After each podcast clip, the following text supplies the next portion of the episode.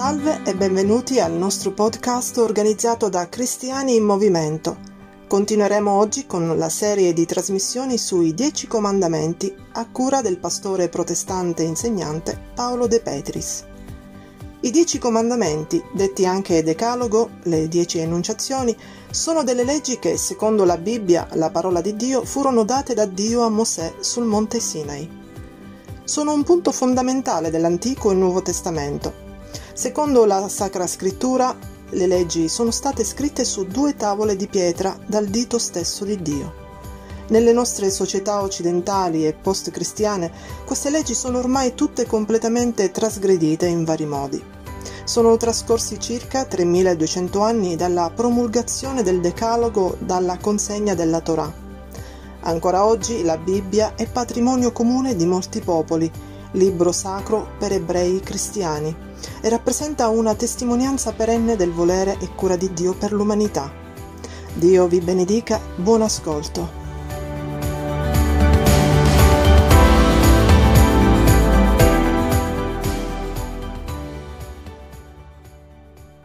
Un cordiale benvenuto a tutte e a tutti voi. Proseguono le nostre riflessioni sui Dieci Comandamenti in modo particolare oggi ci soffermeremo sul nono comandamento, non dire falsa testimonianza. Il testo è tratto da Esodo capitolo 20, versetto 16. Qualche tempo fa lessi che il nono comandamento esortava a considerare la bugia come uno dei mali da evitare. Ora che la bugia debba essere sempre e comunque evitata, soprattutto da coloro che si rifanno al comandamento di Cristo, mi sembra indubitabile. Anche se un teologo, autore di un dotto commento sul Decalogo, dopo aver premesso che la bugia nella vita quotidiana, per esempio quella giocosa, non è condannata dalla Bibbia, faceva argutamente notare che una certa scaltrezza nell'agire quotidiano nell'antico Oriente era addirittura una virtù e faceva parte della saggezza della vita. Penso tuttavia che faremmo torto allo spirito che regge l'intero decalogo interpretare questo comandamento in senso così restrittivo, che qui non si tratti della bugia in generale, ma di un qualcosa di profondamente più grave è stato riconosciuto da molto tempo ed accettato comunemente.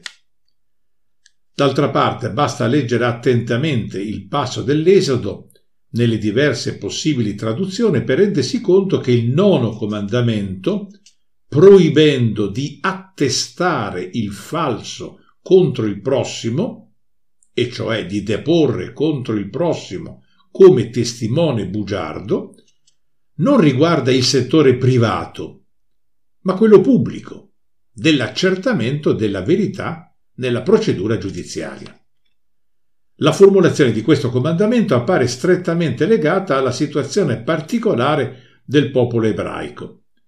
In Israele la funzione giudiziaria poteva coinvolgere spesso buona parte degli abitanti di un luogo, nel senso che a chiunque e in qualsiasi momento, specialmente agli anziani, poteva essere richiesto di deporre da testimone durante i processi che si facevano alle porte della città, come del resto possiamo leggere al capitolo sesto del libro di Ruth.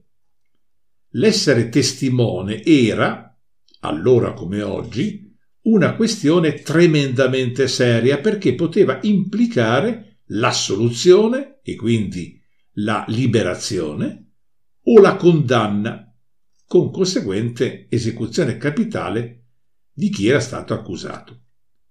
Un caso sicuramente emblematico fu quello del povero Nabaot, che accusato falsamente da due testimoni di aver maledetto Dio e il re, venne processato, condannato a morte e quindi lapidato. Il relativo episodio lo trovate al capitolo ventunesimo del primo libro dei re. Lo stesso sarebbe accaduto in occasione del processo e della condanna a morte di Cristo, quando, come ci ricorda l'Evangelista Matteo, i capi dei sacerdoti, gli anziani e tutto il Sinedrio dopo aver cercato di procurarsi qualche falsa prova contro Gesù per farlo morire, trovarono alla fine due falsi testimoni, quali dissero che Cristo aveva detto di poter distruggere il Tempio di Dio e di poterlo ricostruire in tre giorni. Matteo, capitolo 26, versetto 61. Quanto sia importante questa disposizione lo possiamo riscontrare ancora oggi quando leggiamo di persone condannate alla prigione o addirittura a morte a seguito di false testimonianze rese durante il processo. Ma se anche la testimonianza falsa non provoca la condanna a morte, essa certamente cagiona un gravissimo pregiudizio alla reputazione di una persona, sulla quale è destinato a rimanere spesso un marchio indelebile davanti alla comunità. In questo contesto possiamo comprendere lo spirito di questo comandamento, che ha come scopo quello di salvaguardare uno dei diritti fondamentali dell'essere umano, il suo onore e la sua reputazione. Grazie per la vostra attenzione, vi do appuntamento per l'ultima trasmissione sul decimo comandamento.